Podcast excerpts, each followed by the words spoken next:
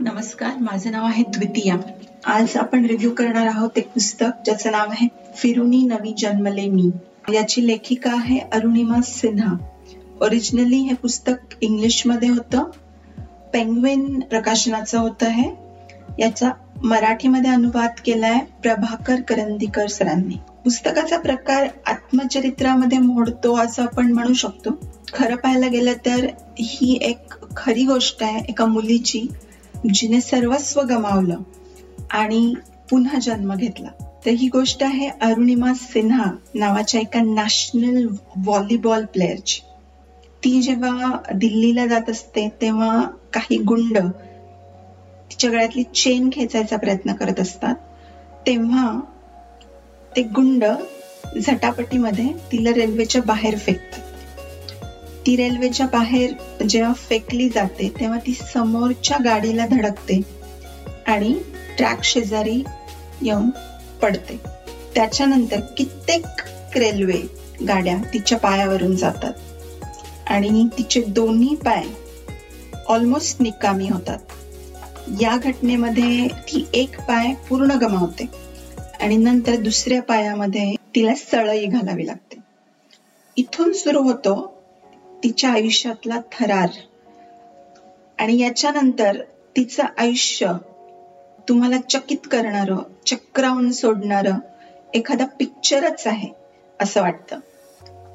जेव्हा तिचा ऍक्सिडेंट होतो ती रात्रभर तशीच रुळावर पडून राहते. दुसऱ्या दिवशी जेव्हा एक माणूस तिथे येतो तो तिला त्या अवस्थेत बघतो. तिला डॉक्टरकडे नेतात. तिला जेव्हा हॉस्पिटलमध्ये नेतात तेव्हा असं समजतं की तिचा एक पाय कापावा लागणार आहे नाही तर ती जिवंत राहणार नाही. पण तिचं नशीब इतकं वाईट असतं की तिथे भूलतज्ञ नसतो. त्यामुळं त्यांची इच्छा असूनही तर तो पाय कापू शकत नाहीत. हे ऐकल्यानंतर अरुणिमा भूल न देता ऑपरेशन करायला तयार होते.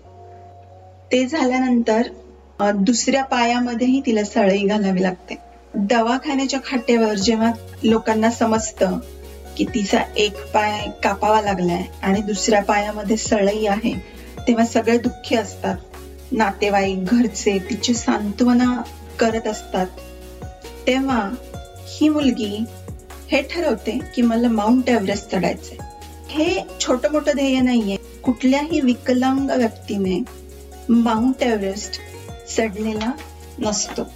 जेव्हा आपण म्हणतो माउंट एव्हरेस्ट चढायचं तेव्हा मला एक सांगावं वाटतं की गिर्यारोहण हा अतिशय अवघड जीवघेणा तुमच्या शारीरिक क्षमतांची परीक्षा घेणारा प्रकार आहे. आणि आयुष्याच्या अशा टप्प्यावर जेव्हा तुम्ही तुमचे पाय गमावलेत तुम्ही बेडवर आहात तुम्हाला माहीत नाही तुम्ही चालू शकणार आहात की नाही तेव्हा लोक निराशेच्या गर्तेत जातात. डिप्रेशन येतं. तेव्हा ही मुलगी एव्हरेस्ट चढायचं ठरवते.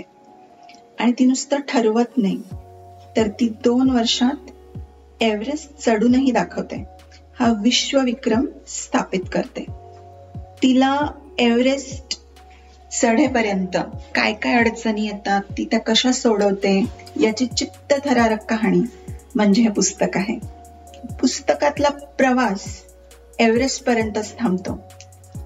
पण तिचं आयुष्यातलं ध्येय इथे थांबत नाही. त्याच्यानंतर ती ठरवते की तिला जगातल्या सात खंडातली सात शिखर सर करायची आहेत. आणि त्या ध्येयावर पुढे ती फोकस करते.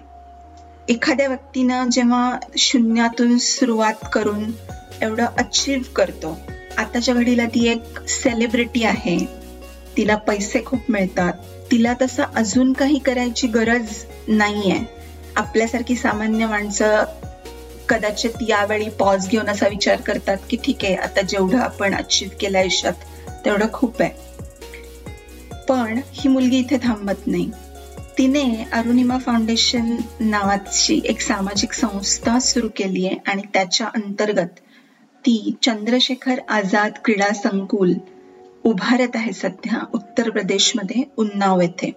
जिथे तिला तिच्यासारख्या विकलांग मुलांना शिक्षण त्यांचं राहणं खाणं त्यांना वेगवेगळे क्रीडा प्रकार याचं प्रशिक्षण द्यायचंय हे तिचं ध्येय आहे. की मुलगी खूप वेगळी आहे.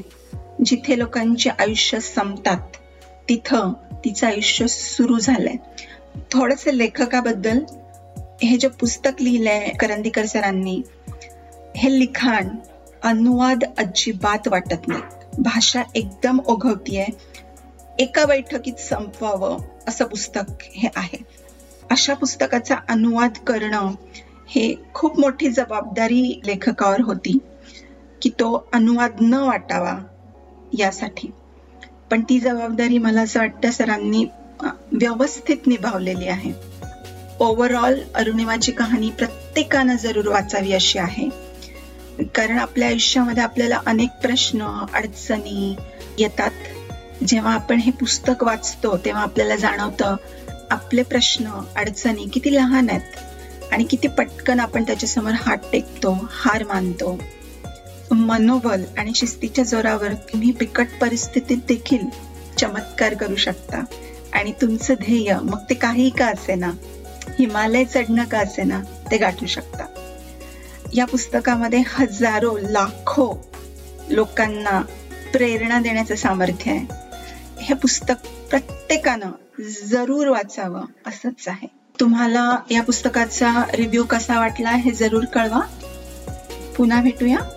धन्यवाद.